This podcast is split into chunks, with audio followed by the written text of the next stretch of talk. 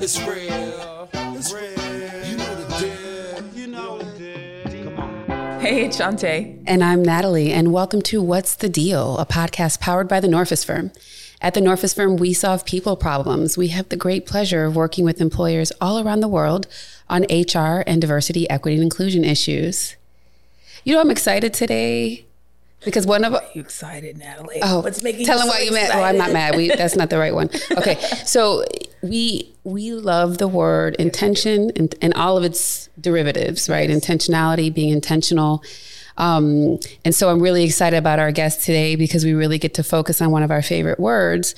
Because we often run into leaders uh, on our journey and in, consulting of saying, "But I, I don't, I don't know what to do. I, I don't know, I don't know how to be an inclusive leader." right? And a lot of times when we hear that, we're like, well, what would you do? What would you do to solve any other business issue that you have, right? Right. Like, what what steps would you take? Mm-hmm. Because that's usually like a good starting point for what it takes to be an inclusive leader. Mm-hmm. But you know, I get really excited and I go too far. Reel it it in, back. reel it in. Yeah. Um, when we think about the mm-hmm. word inclusion, because we love shared language, what do we mean? So, inclusion is the action or state of including or being included within a group, and that's according to the Oxford Dictionary. So, what that conveys to me is that it's active. Like you actually have to do something to achieve a result. So, um, you can't, you can't. It just doesn't happen. Right. you have to put in some effort in order to make something happen.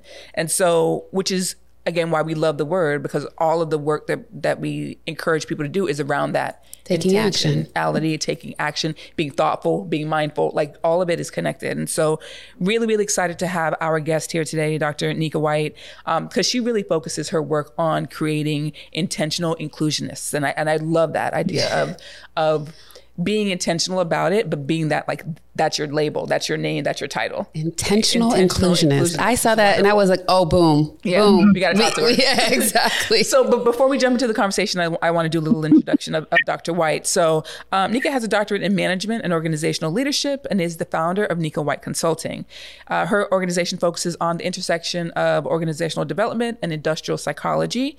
Uh, she's a published author, including her latest release, Inclusion Uncomplicated, a transformative guide to simplifying DEI, and it's published by Forbes Books. Forbes Books. Yep, that's how you say that. Dr. White also has her own podcast called Intentional Conversations, which also discusses all things DEI. So, Dr. White, thank you so much for joining us today. So happy to have you on the program.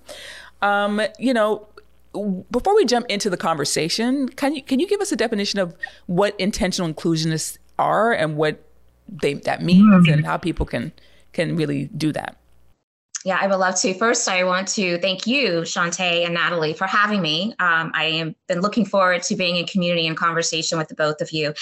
And um, to your question, yes, I too absolutely love the word intentional or any variation thereof. Um, my first book is entitled The Intentional Inclusionist. And so I've kind of been known as the Intentional Inclusionist as part of my brand. But when I wrote that book, um, I really wanted the world to realize that in order for us to do this work of inclusion in a meaningful way, in an impactful way, in a way that would be able to sustain the work and the outcomes for the long term, we cannot be passive about it. So, everything that the two of you shared at the beginning is precisely at the heart of the intentional inclusionist. It is someone who is being very intentional in their pursuit of creating opportunities of belonging and acceptance and full um, opportunity for success of those that they may find themselves in community with, whether it's in the workplace, whether it's in general community endeavors. And I think that's important because when we think about intentionality, it has a certain look and feel about it. It is not passive. It is very calculated. It is calibrated. It requires action. It requires forethought. It requires a belief in a process that there is going to be a reward or benefit at the end. And so when we put all of that together, it certainly sends the message that we are expecting something to happen. And at the center, it's all about action. Yeah. So, you know, it's interesting. Um, I love that because it's like each of the words that you're using, There's so much energy around them. energy and they're, they're, they're actionable, right? Yeah. And so it's like Yeah. in one of our other recent episodes, we were talking about like lip service and platitudes. And when you, when you're talking lip service and platitudes, the inclusion becomes so fluffy. And and I think in terms of the precision that you're using, um, it, it is like okay, I can do that. So one of the things that I think we still get is, a lot of is, well, I mean, like, why do we need to do this? Like, if we just treat each other with respect or the golden rule, like, isn't it enough? And and before I have you comment on that, Dr. White, I just would note. I, I've been talking about the golden rule a lot when I do HR training, where I'm like, Yeah. the way I want to be treated may not be the way you want to be treated, right? So I think that's a good starting place for recent. when, well, if we just show each other respect, it's like, but I feel like you have to be intentional about respect too. So what's your take there? You absolutely have to be intentional about respect and acceptance and and all the things right? All of these words that we hear as part of the broad DEIB conversation. And the reason why which you have alluded to is because what causes someone to feel included to feel a sense of belonging to feel a sense of acceptance can look different from person to person. So it very much is about getting proximate to those relationships and understanding exactly what makes those individuals thrive within the environment and and that requires intentionality i often say that sometimes the reason that people shy away from this work the work of you know again trying to foster inclusivity is because it's dressed in overalls and it looks like work but it is work but it's work worth working for. You know, you used the word energy a moment ago. So yes, cue Beyonce here because energy is definitely a part. We, we need a little bit of music in here.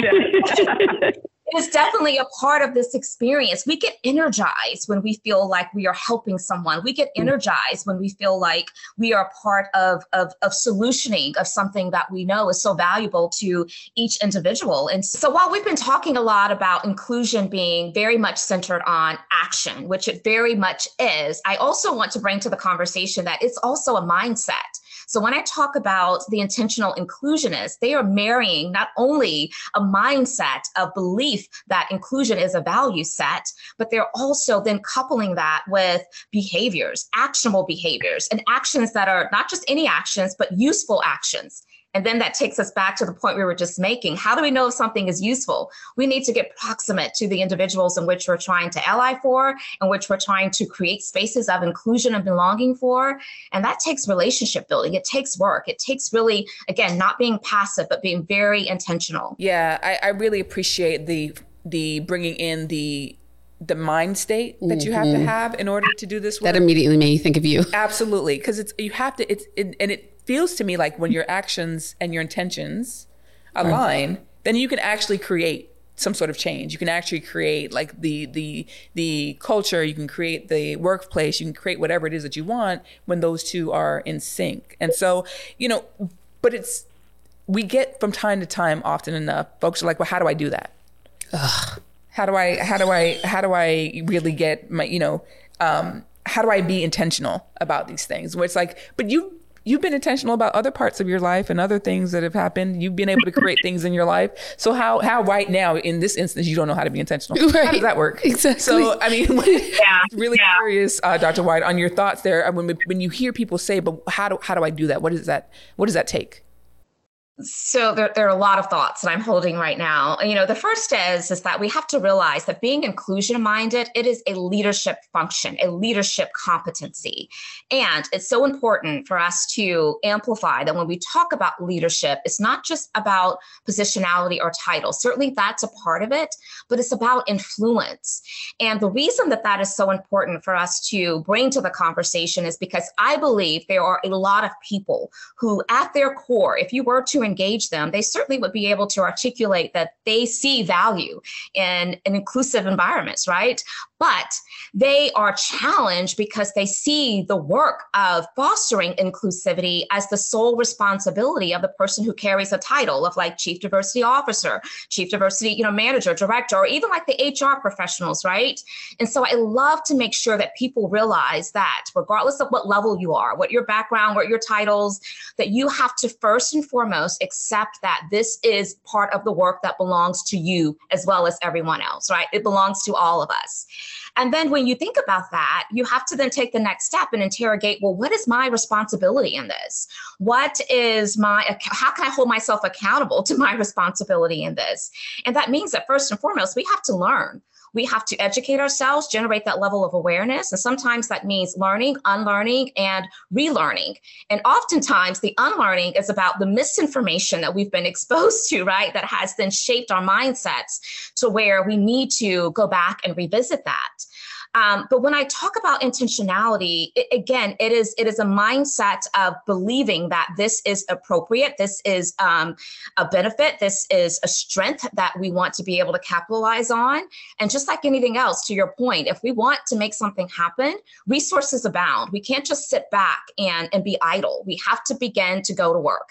And um, I think that education piece is so important as the starting ground. We all should be on a learning journey that never ends. So, wow. Uh, the leadership competency part really yeah. got me because, you know, it's, it, I don't know if many people look at it that way in terms of being intentional in this area. Indeed, they don't really think they don't competency. Well, and I think the reality of it is, is that sometimes people let the word make it seem like it's something so different. Mm-hmm. I mean, if you and I and I do think, and I, am sure Dr. White, you can agree with this, given some of the work you do, is that we have really, really gotten away from building leaders in organizations. Like, I, I know we talk about this a lot, um, and you know, we we kind of uh, get upset because they they leave the Gen X folks out, but us Gen X folks are like when we grew up in our career, and my dad grew up in his career, and he was leading people. There was so much support like when you got into the role through these leadership development courses that were very intentional and time uh, you know like the people put a lot of time into making people understood the difference between being a ma- manager and a leader because those are different. What it's like to build a team to have cohesiveness. And a lot of that really was inclusion before we talked about it that way. But we've gotten so far away from it. And now you're putting people with these big titles that have never uh, managed people or led people and, and so they don't have that skill set and the education is important.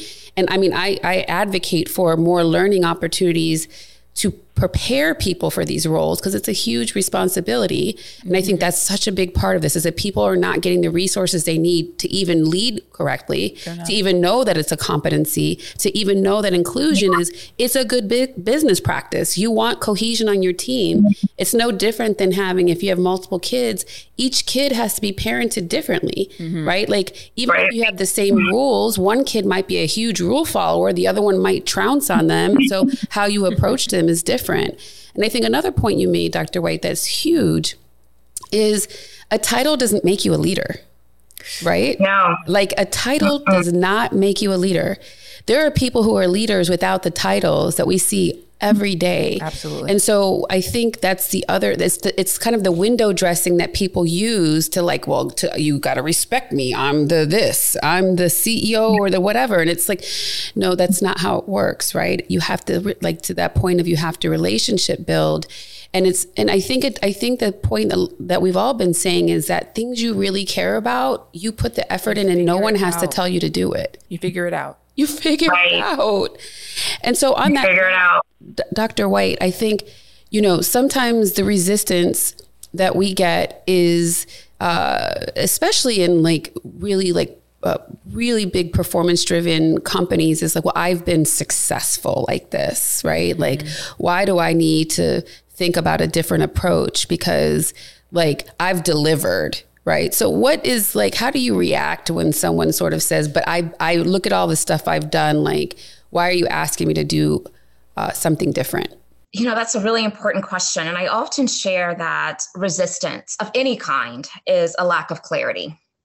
Mm-hmm. And so mm-hmm. part of where my mind would go whenever I engage in, in conversations like that is to start, you know, just having this questioning frame of mind.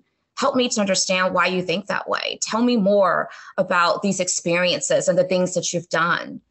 And um, through that, hopefully, we are, as we're showing up as a listener, right? Really just kind of centering their voice, that we are gaining that rapport and um, and then we'll we'll be able to help provide some some lessons and some some leadership that uh, may be missing from how in which they're thinking about inclusion. Right. This is not.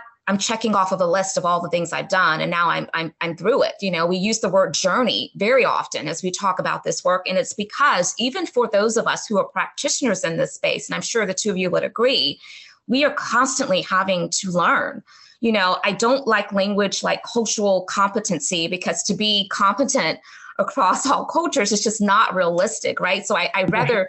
Like to use language like cultural intelligence or cultural humility because we're constantly learning.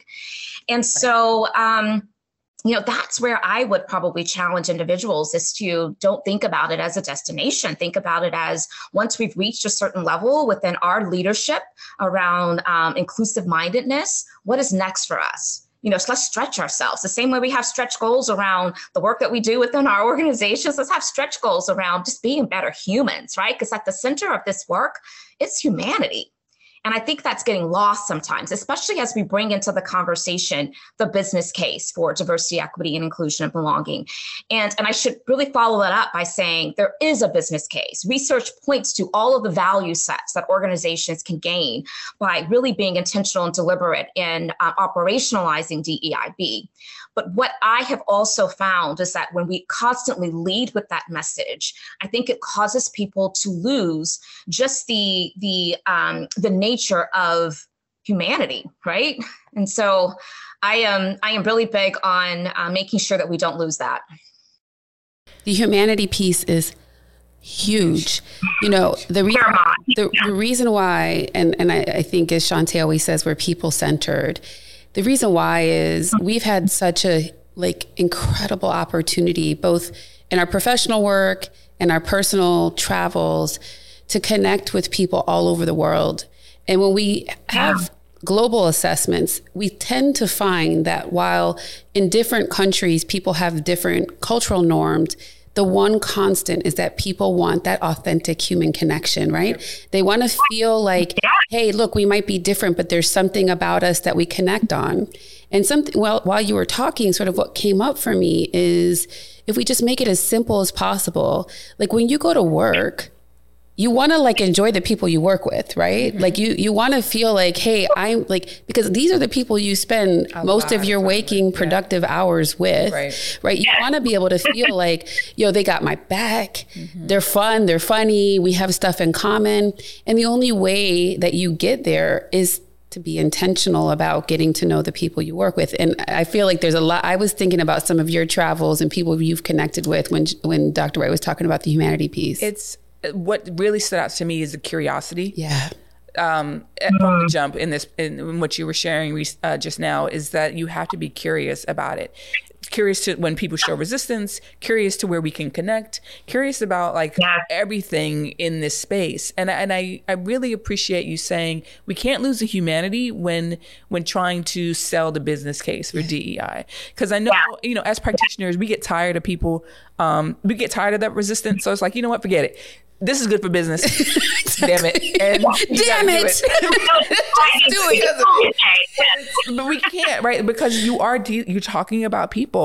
And so we we I really appreciate you saying that don't lose it just to try to sell it is what I'm hearing you say. So how do you how do you kind of walk that line? It's it's a very that's wow. delicate line. It is right. But how, how do you how do you navigate that? Because if I'm sorry, because if you talk about feelings too much and how people, people, feel, down. then people yeah. shut down. Yeah. That doesn't belong in the workplace. What does it have to? Yes, it doesn't necessarily appeal to certain individuals, particularly when you think about C-suite leaders who are often the ones who are holding the power, the authority to help influence change within organizations.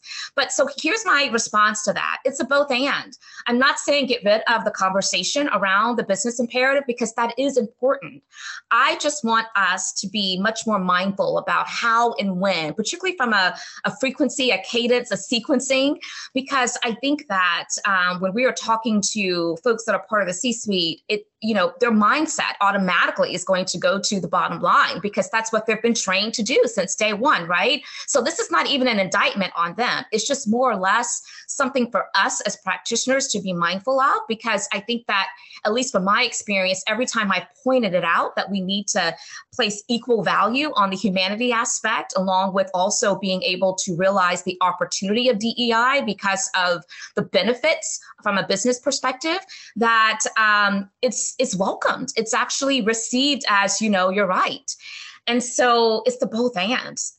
Um, and I also want to mention that I love the fact that curiosity has um, come up because I do think that that is the heart that every intentional inclusionist or striving intentional inclusionist should have is just let's be curious. We spend way too much time making definitive statements and um, not nearly enough time asking thoughtful questions or exposing ourselves to information and perspectives that really just opens us up to um, all the possibilities of just seeing the world in a different light.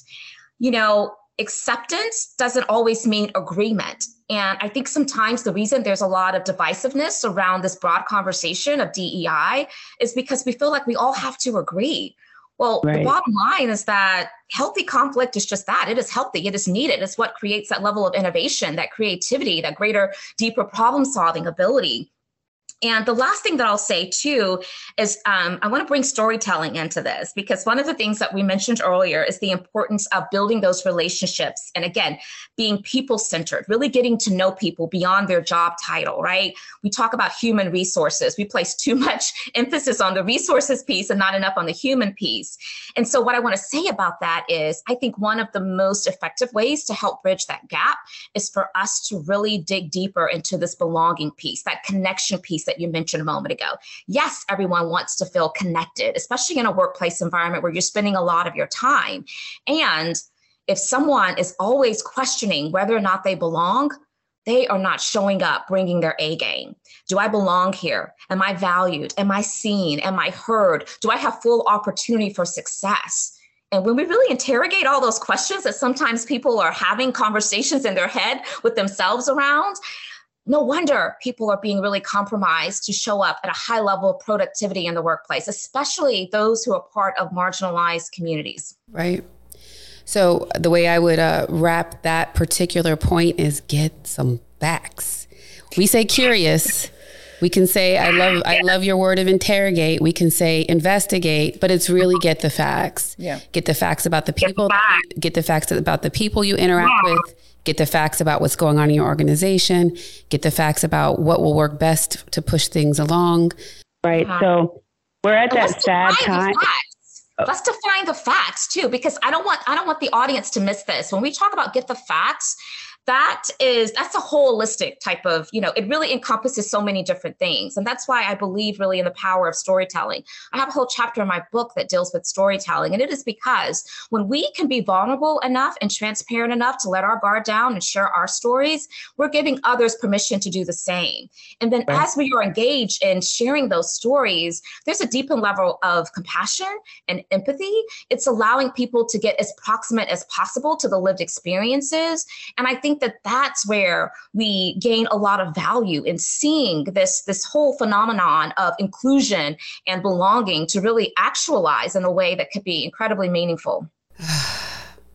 so you heard me about to say it, right? You could go. I know. We're getting to that sad point where uh, we have to wrap. Um, so I'm gonna I'm gonna kind of summarize some of the key pieces here that mm-hmm. we've talked about today. So first and foremost, intentionality really gets at having a plan. And that plan, when it comes to inclusion, is, um, you know, making sure that you are being thoughtful and understanding why it's important to actively include folks on your team. Um, another really important piece is this balancing between um, the business case, which you know we've talked about many times here. There's plenty of data that shows mm-hmm. why uh, DEI matters. In fact, that's the title of McKinsey's research. So there's a balance though with the numbers and driving business and the humanity, right? right? Because people are really looking for this human connection. We also need to be curious right? And understanding that um, we can't just go with what we see on the surface. We can't just go with sound bites, that we really have to dig into this work. And finally, um, this this piece around storytelling, and we do talk about this a lot too, right?